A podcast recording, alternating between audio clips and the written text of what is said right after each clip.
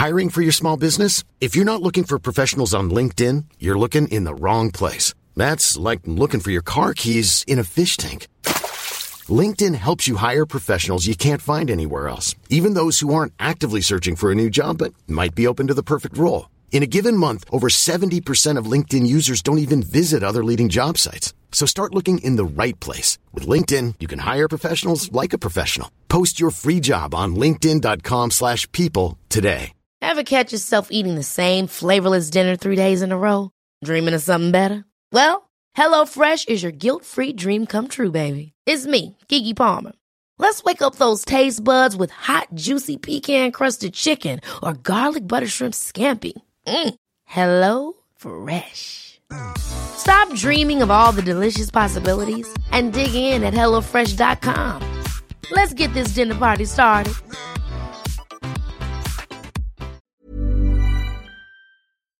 You know, you could you could you could have a few jobs and you've amassed quite a lot of money in your pension fund.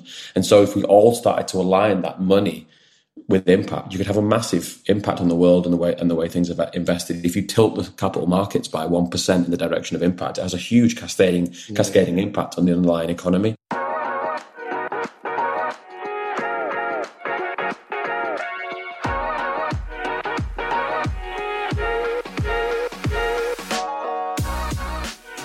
Hey, how are you? I'm very good, thank you. Very good. How are you? Yeah, not too bad, not too bad. So, I'd like to start with understanding a little bit more about the people, what they do, and why. So, tell me a little bit more about Tom. So, a little bit of context. I, start, I started working in finance about 11 years ago. I started work at a Barclays grad, on a Barclays graduate scheme, which is where I met Matt, who's the other founder. You know, prior to that, you know, Matt and I are from. I'm from Wigan. Matt's from Liverpool. First people in our family to go to university. First people in our families to leave those places and go somewhere else. And when I joined Barclays in London, I thought I'd won the lottery in every sense of the word. You know, like money, career, you know, working in industry none of my family had ever worked in anywhere near.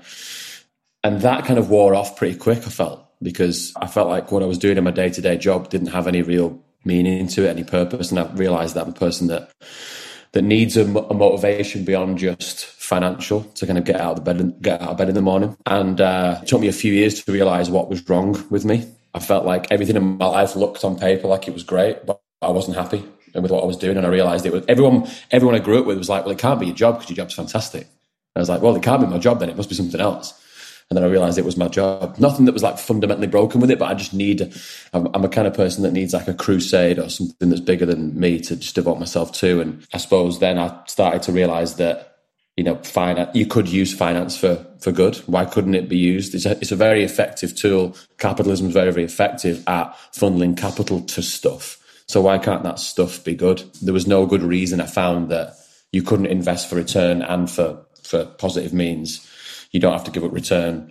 And so that's kind of led me to to kind of where we are and what we do. Really was just that journey of of rethinking financial services. And there's a there was a lot of people, well, a lot. There was a percent of a percent of people in, the, in those buildings thinking similar things, and we all kind of came, you know, to this part of the industry. Now it's blowing up, and now people think, oh yeah, of course, this is the right path, the right direction for the industry.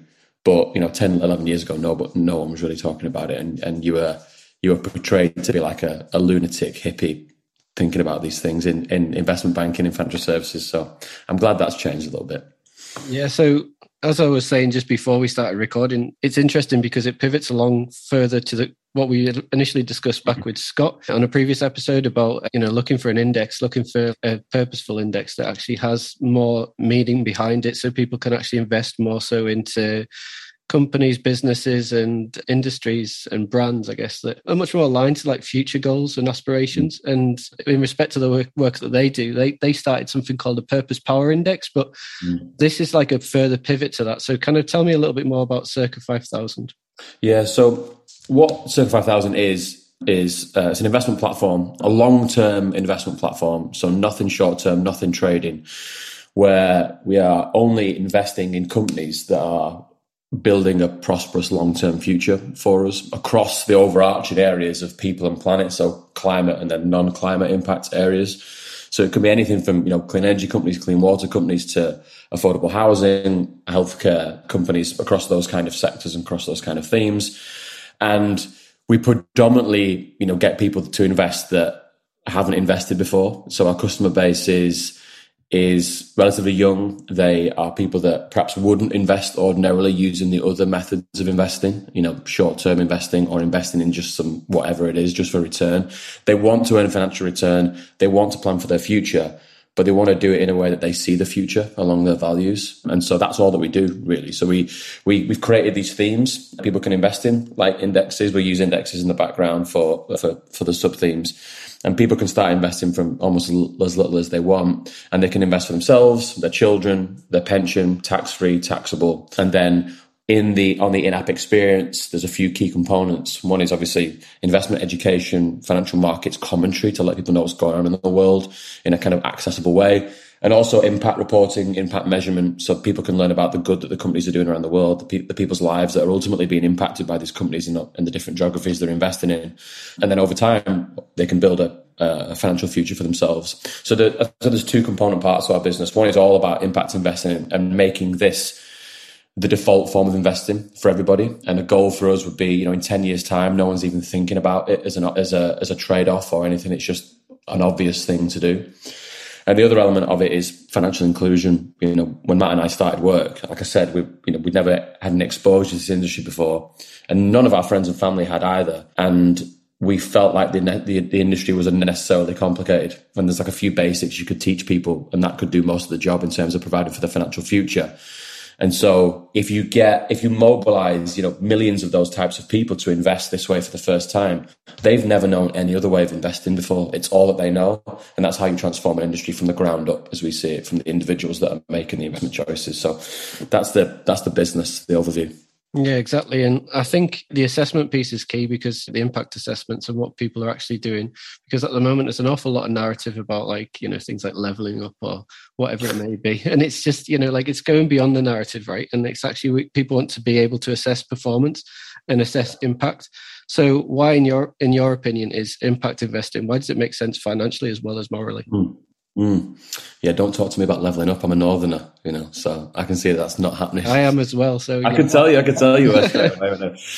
I instantly warm to you from your voice, you know. So the returns argument that that we have for our specific kind of impact investing, because there's a million different variations of it. Like if you just general investing, there's a million different variations of general investing. There's no reason why impact investing, you know, wouldn't be the same. There's different ways of implementing it. Our version is what we're looking to do is invest in companies who are providing products and services, solutions to huge structural shifts in society, long-term structural shifts that are underpinned by a massive social or environmental cause. So, for example, water scarcity, right, is a huge problem in certain parts of the world. But there are companies that are providing solutions to that and then using technology to scale those solutions. And if you scale a solution on a massive structural shift, there's a long term returns argument to that as an investable option. So it's not it's not there's some jargon in the industry like ethical investing or social responsible investing. That's actually different to impact investing. What those kind of investments are about are screening out bad companies that you want to avoid. So it all started with the Church of England not wanting to invest in tobacco and things like that. And then you're just left with some other stuff, right? There's no argument, returns argument to investing in other stuff. But there's a returns argument to going, these are the companies of the future providing solutions that we think the world needs these companies are using technology to scale that solution. That's a returns based decision. So it's kind of like positively screening in companies based on the product and service and the revenue lines that they have. So that's the returns argument. And that's a nod to the purity of the approach because what we're trying to do is identify companies this is the ideal situation where 100% of their revenue is from one or more of these themes that we're trying to kind of get exposure to. So they only build affordable housing units, for example. Now, that's the whole the holy grail, like a pure play company, 100% of their revenue from this one very, very clean source. You can assess the impact very, very easily as a consequence because they do this one thing over and over again really, really well. Some companies are not like that though. They've multiple revenue sources. So we have to sometimes we can't invest in companies where 100% of the revenue is, is, is impactful. But as long as it's the majority and as long as the other area of revenue isn't a red flag that we want to avoid, is neutral, then we're fine with that. So that's how we look at it from a assessing a company perspective. You can get very, very complicated about how you measure and define impact. But if people think of it like that, we're investing in companies whose revenue model, the thing they sell, is intentionally trying to solve a big problem. That's the bulk of you know the, the assessment. Really, you can do loads of other things after that, but that's the big sift. That's what makes this different to ESG investing, for example. We're actually looking at what the company sells as opposed to whether the company is just well run and a good corporate citizen. We do that as well, but it's an after we've uh, we've assessed the revenue.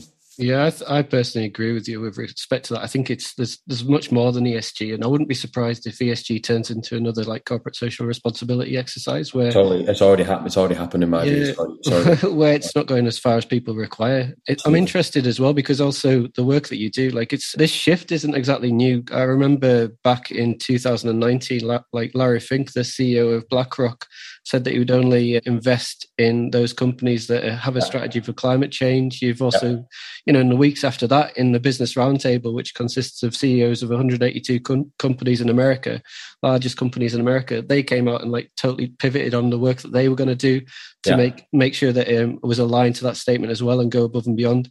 Yeah, yeah, it's uh, it's changing. Uh, BlackRock are an important organisation in this. I was actually with some of my BlackRock friends yesterday. There's actually quite a few people I know in there. So yeah. their their impact investment team is the team that I used to be at at my old company. They all moved to BlackRock. So I was saw a few of them yesterday. And Larry Fink and, and, a lot of the senior leadership there are very, very serious about it. They'll take the, that business itself will take a lot of time to transition to, to this way because it's a huge behemoth, 10 trillion AUM. You know, they can say things, but it takes a long time to move. But they're a huge factor in this. If we're going to address these problems, we're going to change the investment industry. BlackRock needs to be on board, and it seems like they are. So it's very, very important. I'm also interested about you know the shift that I I think at the moment we're in a, a paradigm shifting moment whereby you know, historically, if you look at like the traditional forms of capitalism, if you look at it from Milton Friedman's viewpoint, it was about shareholder value. And now mm-hmm. we're shifting more towards everybody has an equal stake in a company's success or longevity. There's numerous examples out there. I don't want to name and shame them, but like we're ultimately in a position now whereby everybody has, we're, we're vested shareholders in the success mm. of that company. So you know, there is this like whole change agenda that's taking place. So a lot of that for change to really have firm footholds into the future, we have to kind of look more towards like things like democratizing investing and yeah. the work that you know you do around those particular elements. So, if you would like to talk a little bit more about democratizing investing, because I think that's yeah. an interesting topic. One one element of what you're saying just like sparked something to me, which is whether people realize it or not, they are all currently investors because of their pensions. Right, so the workplace pensions, the old ones, the ones that they're currently in, everyone's got a pension lot, a lot of people really realize they have that that they are in charge of where that's invested. And so a lot of these uh, pension uh, funds that are set up by companies are invested in the worst companies that, that people wouldn't want to invest in. You know, the coal companies, for example, tobacco, gambling, whatever. Just they just invest wherever. And one of the one of the people one of the things that we want to make people realize is that's their money and they can do what they want with it. So if they are if there's someone who really cares about climate change or these other issues or the, the long term future, which most people of our generation and it's not really a generational thing. My, my parents care, you know, so they just don't realize that they can do something about it. And so one of the big things that we're driving at the moment is is making people realize that they've got these pension pots sat around. They can consolidate them. They can actually do it with us We'll go and get them for them, and then they can invest with impact. See it all in our app, just like it's another account, but it's their old workplace pensions all in one place, alongside their ISA and their other investments that they've got, so that we can kind of create more informed investors and create uh, and make people realize that they have a massive say in how these companies should be run because they are ultimately the owners of these big businesses you know, all these big businesses, when you look at the, who owns them, it always says like big asset managers' names, like Vanguard, for example.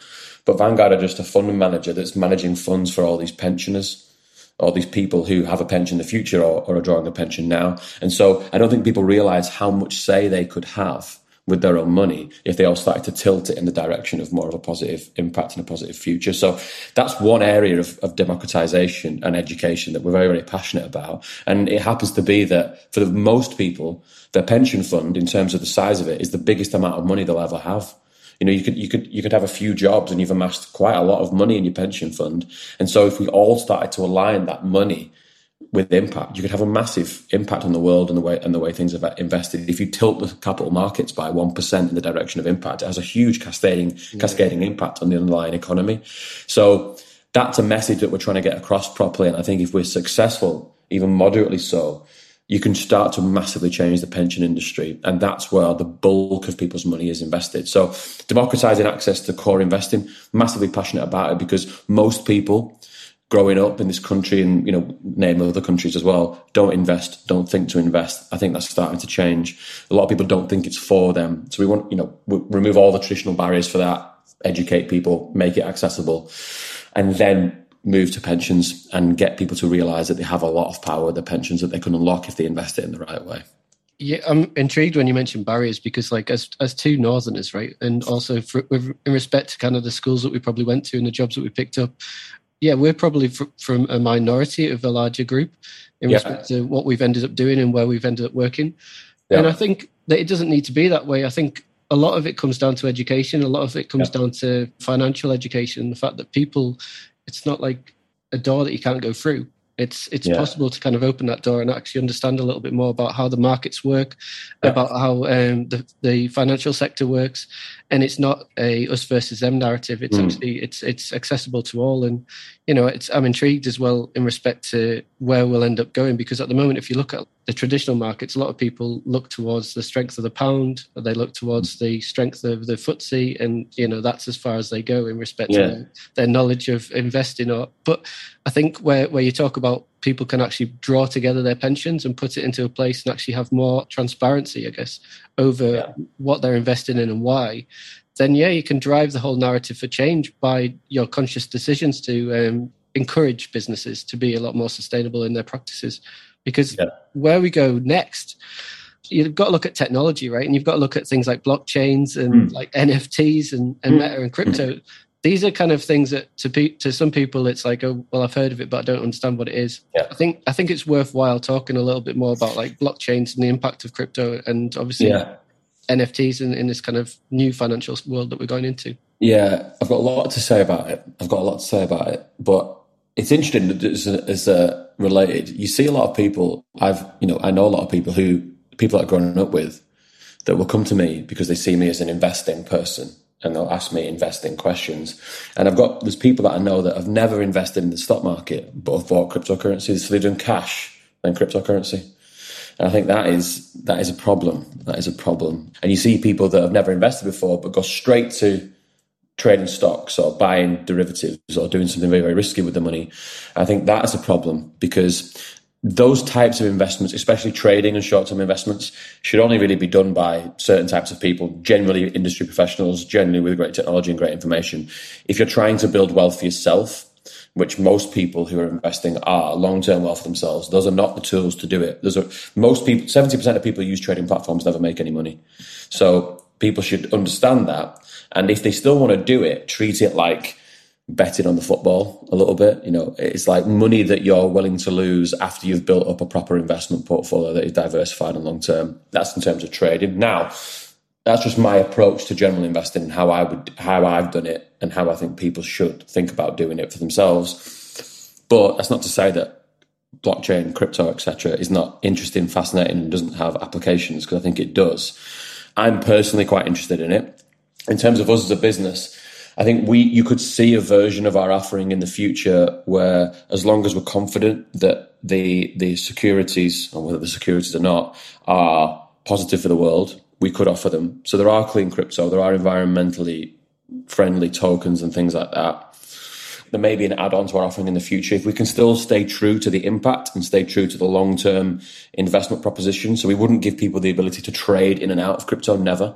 But if you wanted to invest in something that was clearly demonstrably positive for the world and it was part of this new exciting technology, you could see us offering that at some point in the future. And then on uh, on the NFT side, yeah, yeah, I'm, I'm, I'm fascinated. We've got we've got a lot of um, on our shareholder base. There's a lot of very experienced investors brilliant investors, individuals, and, and uh, they take the they're kind of like the Warren Buffett, Charlie Munger school yeah. of this is all bollocks. I don't want to be quick to bemoan anything at all because oftentimes in the past where something news come out and I've said that'll never happen and it obviously does, but the NFT thing's interesting. I don't know on that. I don't know on that. I think there's some applications for it. I think there's probably nowhere near as many applications as people think, but there's some. I think it's very, very good for creators and artists and things like that and musicians. Absolutely buy into that. I don't think it's going to be like everything. And I also really, really don't like the idea of our lives being in, in, the metaverse. I hate, you know, maybe it's a sign I'm becoming like an old grumpy northerner as opposed to the young one that I used to be, but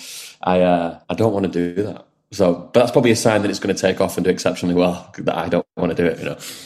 Yeah, I think you know, with my gaming hat on, I, I, just see like the endless possibilities to it. So with, with gaming, one hundred percent. I'm not. I'm not into that. I, I, but I one hundred percent think there's a whole massive world. But I don't want to. I don't want to take part in it. But I think. I think in respect to some of the things that you mentioned, you know, like I agree in the, in respect to how you make conscious decisions around investing shouldn't be taken off some randomer on TikTok that you've never heard and they're telling you to invest oh. like all your money in X, Y, and Z. Yes. Because like that is just like it's just it's just gambling, right? At the end of the yeah. day, in that yeah. respect, some may pay off. Don't get me wrong. Some may pay off, but like there's a lot, a lot will fail. And there's then, fallacy in investing, which is just because you've invested and it's paid off doesn't mean it's the right decision, right? so it doesn't mean it was a good investment decision, even though it's paid off, because you didn't understand what you were doing and you've got lucky. You don't really fundamentally understand what's driving the price, what's driving the interest. And that's where, with a lot of the NFTs and, and some of the cryptos, it's a stretch to understand what is driving it. And I think what you're seeing now is, for me, the boom in NFTs, the boom in cryptos was a consequence of the Fed and the money printing that's been going on for, for the past 10 years and plus COVID. So you have a lot of liquidity in the system. That money needs to find a home to earn returns. And therefore it just starts filtering down into these random nooks, nooks and crannies of the world and blows up and inflates certain asset types, maybe ahead of where they're at. And now we're, now we've, we're seeing the correction in those things. And if you're, for most of us, We've never lived in a world where the central banks weren't pumping the system full of money all the time. We've never lived in that world. Well, we've lived in it, but we've never worked in it. Now, during our working careers, we're about to experience what that's like. And if you speak with people who've been investing for 30, 40, 50 years, it's a lot, lot different to the world that we've been in. And what drives things more are the fundamentals and the real world use cases of the things, not just this is going up quickly get on it until it and then it stops and then you get out of it. it, it that's just gambling in its purest form investing is more than that. So I think we're now we're now unfortunately for a lot of these people that have been speculating, who've never invested before, who don't really know what they're doing, who are listening to some some lad on TikTok flogging them some random names of some coins, they're experiencing the harsh reality of their decisions. I think now um, exactly, and then they're going all in. It's like playing poker, right? They're going all yeah. in, and they've essentially just got a pair of nines, and it's just like you, are going on all in on a, on a really yeah. rubbish card. So you, you yeah, really it's very easy to invest when the market just continues to go up, and all you've got to do then is pick a riskier investment, yeah, yeah. go up more than the market. But now the market is doing this and trending this way for, for now. This is where proper investors make money, and and by, I mean by proper investors, I mean like the experienced professionals who are interested in making short term money. But for most people what they should be doing is just investing for the maximum time period that they could and trying to leave it alone and trying yeah. to add to it in increments. They shouldn't be trying to play these games because it's more than a full time job for experienced individuals. And I always say this stat. So I used to work at Wellington Management, and Wellington's got some of the most successful hedge funds and active strategies in the world.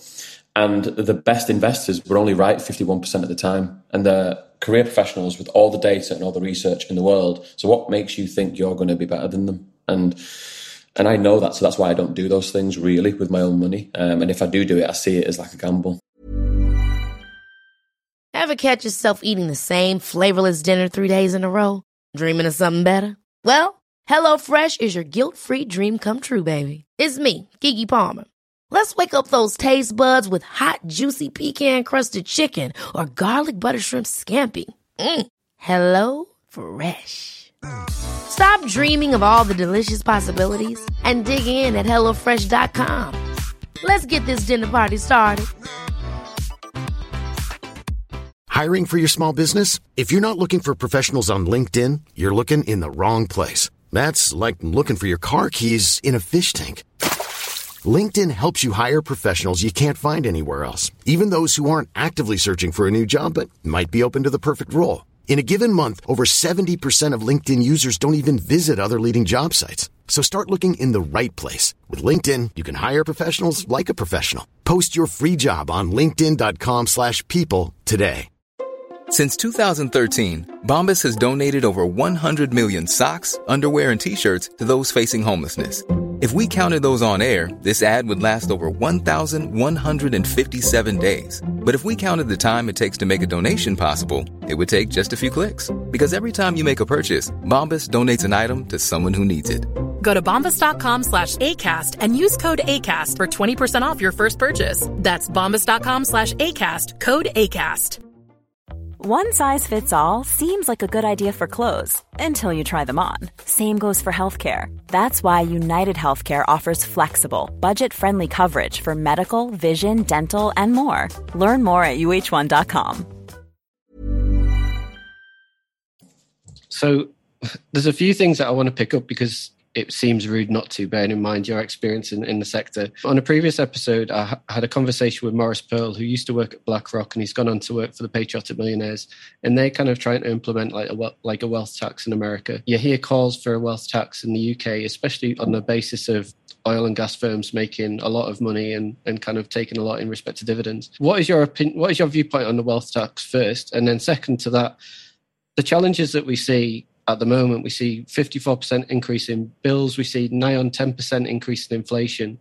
There's a lot of parallels that I'm seeing now versus the, initial, the, the initial start of the financial crash back in 2008, 2009. Mm-hmm.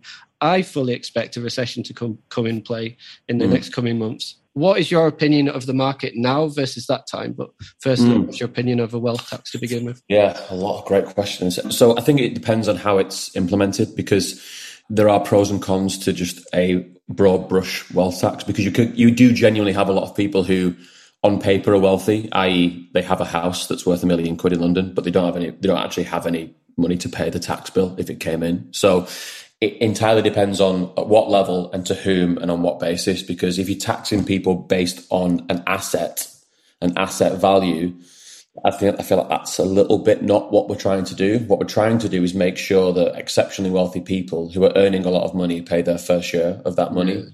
And so I think that's where I think it was it was Miliband, wasn't it, in his in his manifesto who, who had it in the last time for Labour, and and I think it was it was on the asset value. I think it's where he lost people basically because you have a lot of people that would be hit by that. Which on paper, yes, they've got a lot of money, but are they going to sell the house just so they can pay the tax bill? So I think it depends on how it's done. Supportive if it's done in the right way and doesn't penalise people unnecessarily based on just house house prices.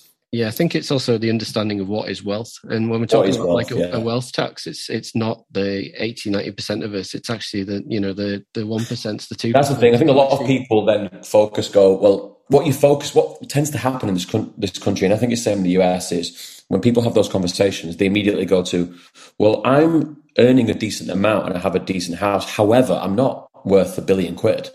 But I think what people are talking about is these exceptionally rich people paying more. And I think if that message was was brought across in an articulate way, then I think you get more support for it because you're not targeting like you get a lot of people who are like new middle class in this country. I would class my parents and me, we grew up very, very working class. My parents now are working class people, but both I would say middle class lifestyle. And that, and for them, anecdotally, their perspective is, well, I've just finally got some money you know, and I feel I don't I don't feel like this is fair. You know what I mean? So it's all in the implementation of it. I think. And I think it's also the pivoting back to the education piece that we said, mm. almost like education and investing. You've got to educate people on a wealth tax and taxation because, like, yeah.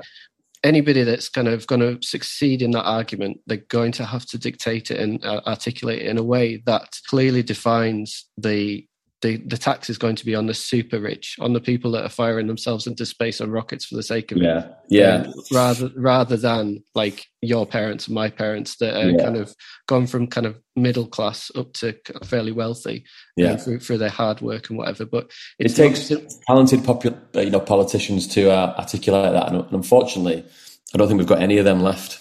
yeah, no it's, it's a it's a difficult climate at the moment. um, let's let's look look at the, the parallels and in respect to the challenges that we face in this country and and in respect to the parallels that can be drawn to 2008 2009 yeah so 2008 2009 was was driven heavily by you know by overzealous lending by banks on mortgages you know, in America, in America, you used to have these ninja loans, you know, no income, no job, and you got a mortgage. You had LT, you know, 110, 120% LTV mortgages You know, so we're not in that position. So if, if it is to be a recession, it is to be a crash, it won't be the same reasons and it won't be the same aftermath because the banking sector is much safer now because of, the, because of what they did in the aftermath of the financial crisis. That's not to say there won't be a recession or there will be a recession. I've, I've worked in financial services for 11 years now and believe me, every single year I've worked in financial services, credible economists have said there'll be a recession soon, every single year.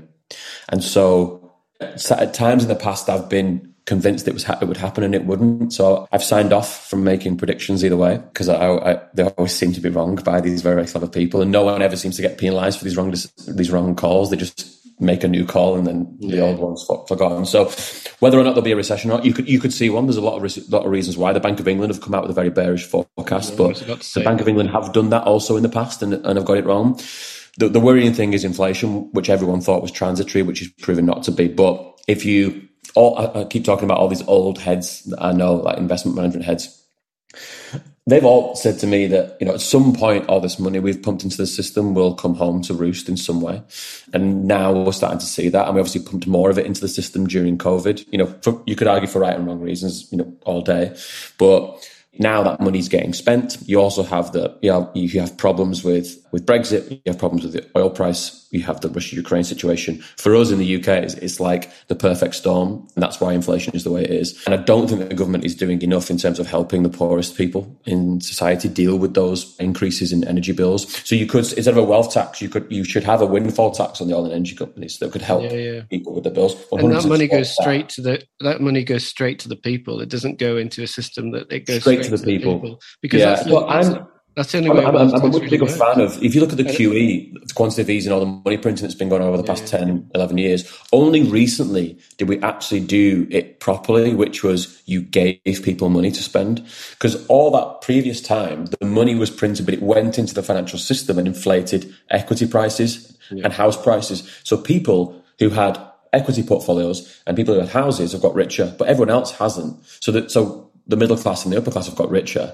but poor people have got have got uh, haven't benefited from that, and now poor people are getting hammered because of inflation or the bills going up. So it's like a perfect storm that's been happening over the past ten years, and the government needs to do more. So I don't think the situation the situation is entirely different to 2008 because of the reasons for that crash and what happened. So as opposed to a crash, you could see a prolonged period where it's not a fantastic environment. You could have prolonged inflation. That could be true. And you could have a sticky situation for a few years. I think that's more likely than us go, right, the world implodes and we're building again. I don't think, I don't think that's going to happen. But again, you know, what do I know? You know, this is just what I, what I've kind of, what I glean from what people are saying. Yeah, I think the challenges that we have at the moment in the UK, we face a rather unique circumstance that a lot of countries don't face. Like if you look at globally, in respect to GDP, it was around about two percent of the cost was the pandemic, but Brexit as a mm. whole is about four percent of GDP. Mm. Um, mm. There's a there's there's a vast parallel between that, and I, I, noticed today that they're trying to kind of go back to the EU and, and start that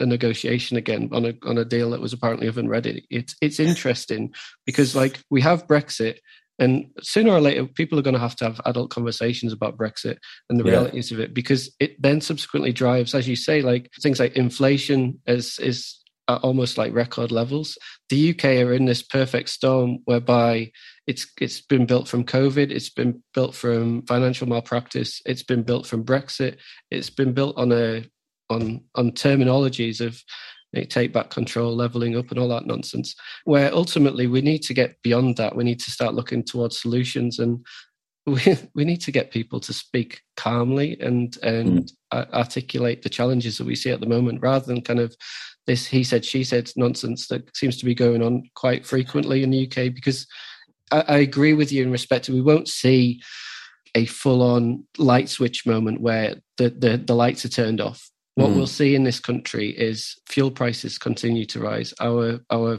cost of food continue to rise. We'll see mm. people that are in houses that they maybe rent their their rental prices will rise if you own a house yeah your, your your house will rise in value but it'll be a false rise so like if you yeah. look at um, any like say if it was a light switch moment then a house that's say worth a million now the lights go off, it's worth 600, 700,000. You're then yeah. in negative 300,000, 400,000 negative equity. Mm. It's it's about understanding finance and how it really works and how it works on an individual level, because I think only by doing that, then you you can be part of a solution. And yeah, I, I believe we're, we're shifting more towards a peer to peer, human centric purpose economy, whereby people are looking more to the long term and people are understanding more of these kind of short term challenges and focusing on solutions. And mm-hmm. so ultimately, the world that we kind of transition into is more equipped to face crises because there will be more crises as we go along. That's mm-hmm. just like the world is quite turbulent. So I'm positive in respect to the world that we're heading into because yeah. I think we, we we need to be we need to be part of the conversation. But I think I do feel yeah, like we're we're both from the north, right? So if we talk honestly about leveling up and we talk honestly about the challenges that we faced in in our early years, there is a division, and it's it, it doesn't need to be that way. So mm-hmm. I am interested because you're northern. Tell me about you growing up in respect to, and also how you end up going into finance. Yeah, yeah, a lot, a lot to talk about in that. So yeah, obviously I was born and raised in Wigan, and I generally had a, a fantastic upbringing. You know, I was from a big family. Half my family uh, from Ireland, half family from from Wigan, and we had a massive family growing up. Very, very fun upbringing. Very, very lucky to have had so many family members around me that that loved me and brought me up, me up really well. And so yeah, it was you say it, was working class. It was Wigan's an old mining town. It's still very much that kind of mentality. So no, no one particularly had a lot of money, but you never felt that because everyone was in the same position. So it felt great, to be honest. I, you know, I can't really, I can't claim to be like, you know, downplay and be all like, you know, saying it was, it was, it was too hard and things like that. Yeah, I mean, compared to some people, sure, but it was uh, I had a great upbringing. I love Wigan. I've actually moved back after 11 years in London. I've moved back recently because I missed it so much. I love I love being around my family and friends. And we, people from Wigan, like just for people that are listening that are not familiar with the the geography of, of like Lancashire in the northwest, it's right next door to Bolton. So if you know Peter Kay, that's what everyone in Wigan's like, basically. So my, my dad doesn't find Peter Kay funny because he knows 50 Peter Kays at the pub. is what he said to me. And my dad's as funny as him in his own right. You know what I mean? So people are just jokers. You know, they're getting on with life. They work hard. They play hard. That's the kind of the place it is basically. And and I missed it. I missed I missed the energy of the people. And so I'd, I'd say that, to your point though, the major thing that I think this all comes back down to on every single issue, more or less, is the education system in this country. If I think about my school years, my high school years in Wigan, luckily for me, my mum, my mum brought me up very, very in military fashion. Basically, she was very, very strict with me. She she would do things like this sounds like child cruelty, but I'm going to tell her. Sorry, mum, but it, it stood me in good stead. Before my tea every night, so up north you call it, you know, tea. breakfast, dinner, tea. So sorry about that. Anyway, for your dinner, she would make me sit on the kitchen counter and recite my times tables all the way through to my nine times tables, each number all the way through flawlessly, and then I would have my food basically. So she, she used to make me do my English literature homework. I would write it in pencil first. And if it was flawless, then I would write it in pen. And then I would write it in pen in the book. So I have to do my homework at least three times for every piece of homework I had. So she created this like hardworking lunatic character, basically. and she did it on purpose because she was like, I don't want him to get in, you know, be hanging around with like bad groups of people every, Monday, Tuesday, Wednesday, Thursday, Friday, Saturday, Sunday, I was doing a sport for a team because that would keep me out of trouble. I, didn't know, I didn't know, didn't know that's what she was doing, but you know, rugby, football, whatever. I was playing for two or three football teams at one point. You know, I, I was just always playing sport, and that was her way of keeping me out of trouble and keeping me on the straight and narrow. But anyway, the education system. It was, I mean, it was fine. I was lucky enough that I was in the top set for everything, basically. And what seemed to happen at that school, there was 10 sets for every class.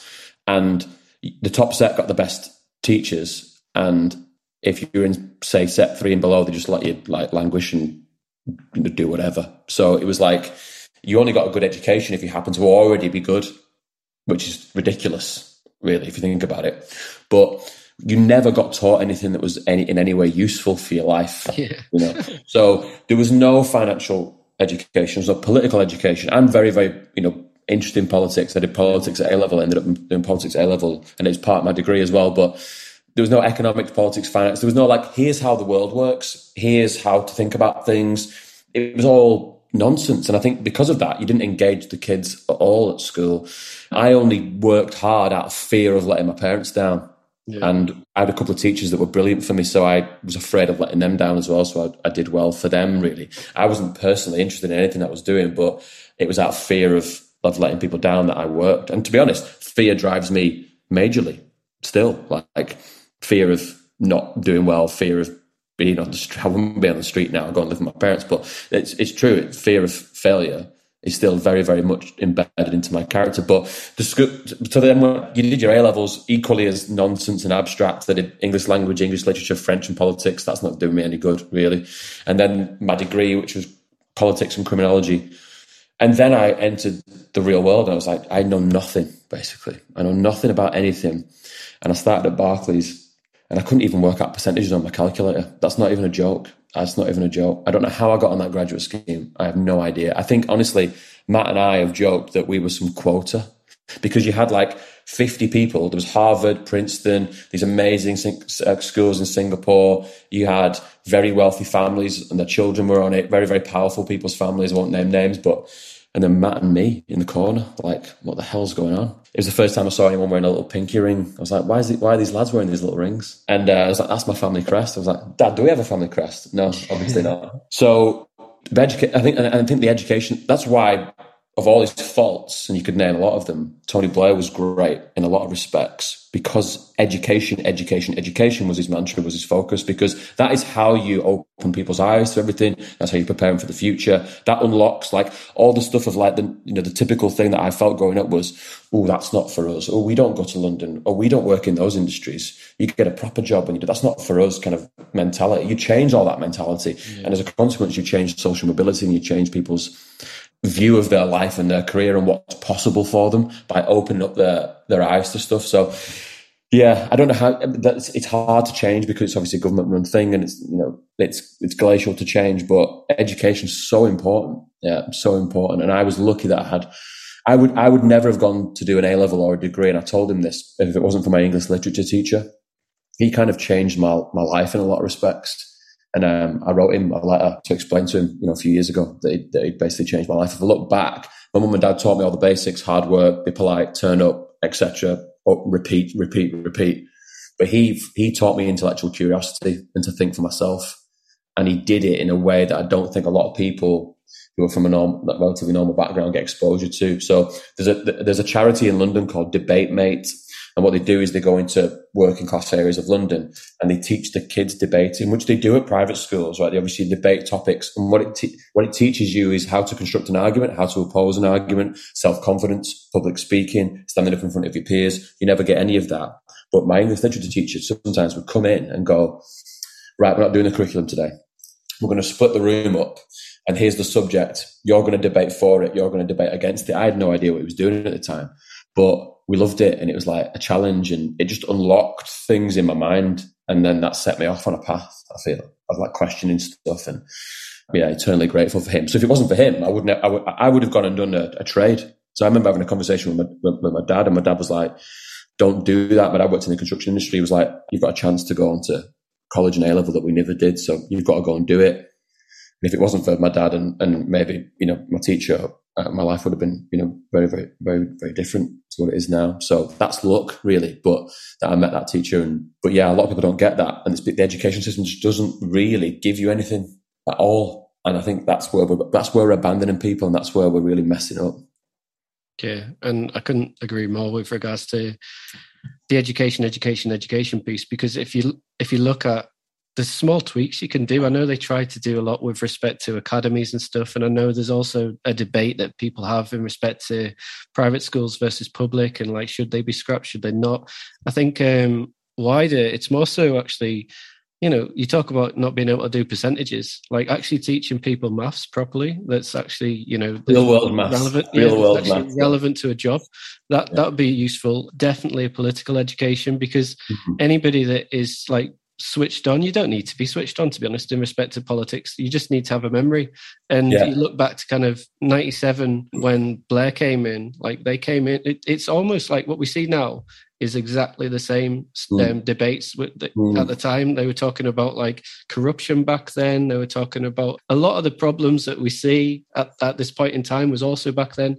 And yeah. Blair came in and started talking about, um, you know, Britain deserved better new labour, new new hope. Like yeah. it's simple messages, but ultimately, actually, when we do choose to elect a government, we have to hold them accountable for their actions. And you know, like anybody that's listening to the Queen's speech the other day, that's just like a, a refurb of previous narratives that it's not doing anything for us. So mm. we need mm. to like decide as we go forward how do we hold our um, MPs accountable. Like I would say, the public spoke in the in the local elections. I'm very much intrigued as to where we go next in, in that respect. I won't go too deep yeah, into politics. Me, simple things like I always remember my early on at college when I, chose politics and I started doing those uh, those lessons, and I was like, "What? There's different voting systems in different countries.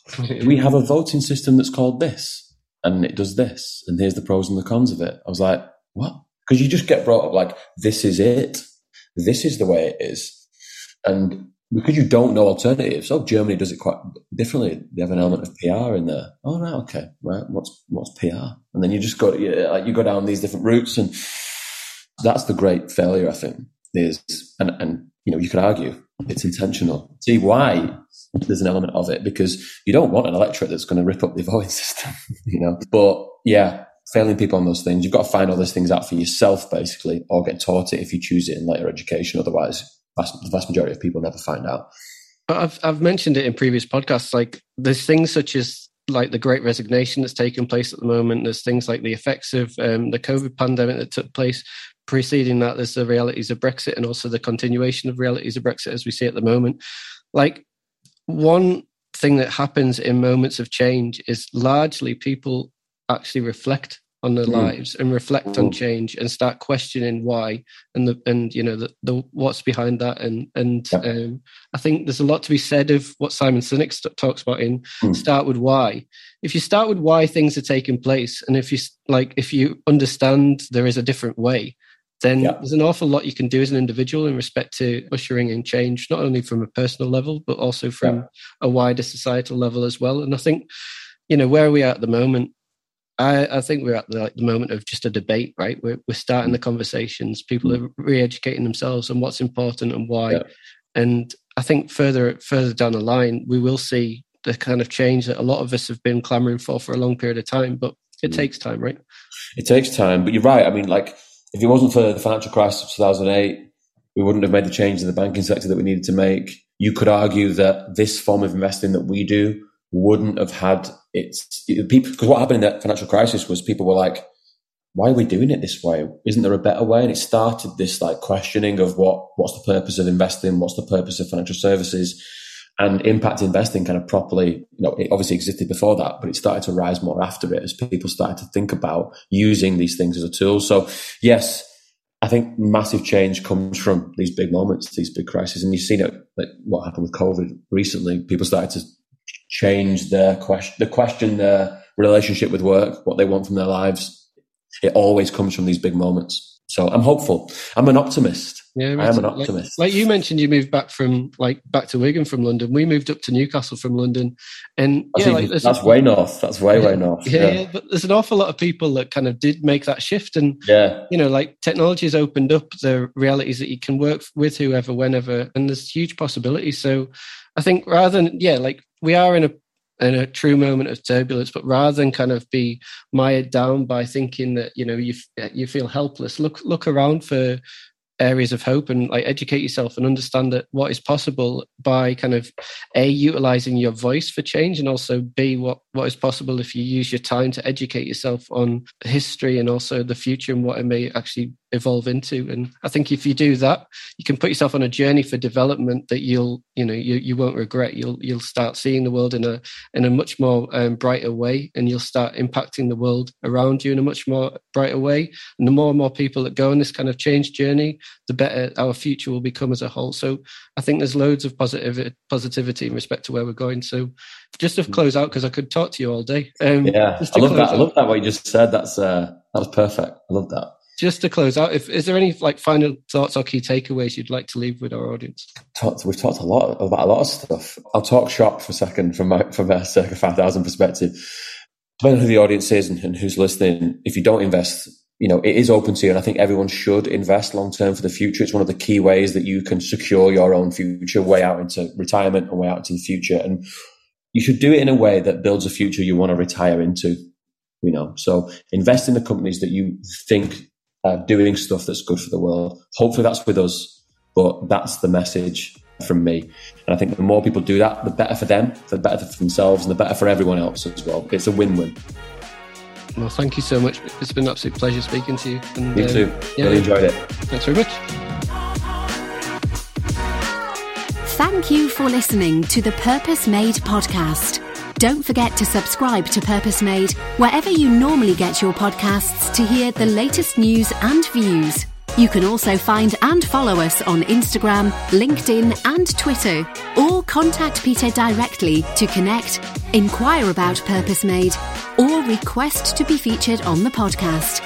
We look forward to welcoming you back soon for another episode.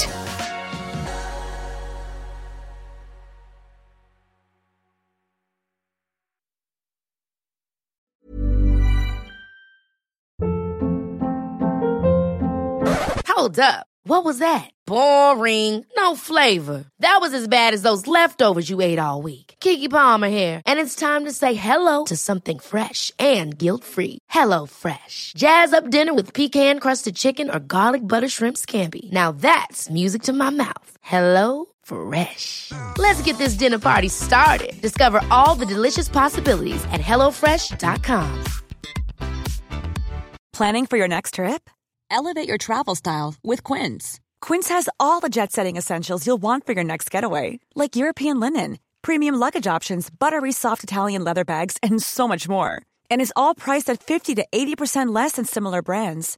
Plus, Quince only works with factories that use safe and ethical manufacturing practices.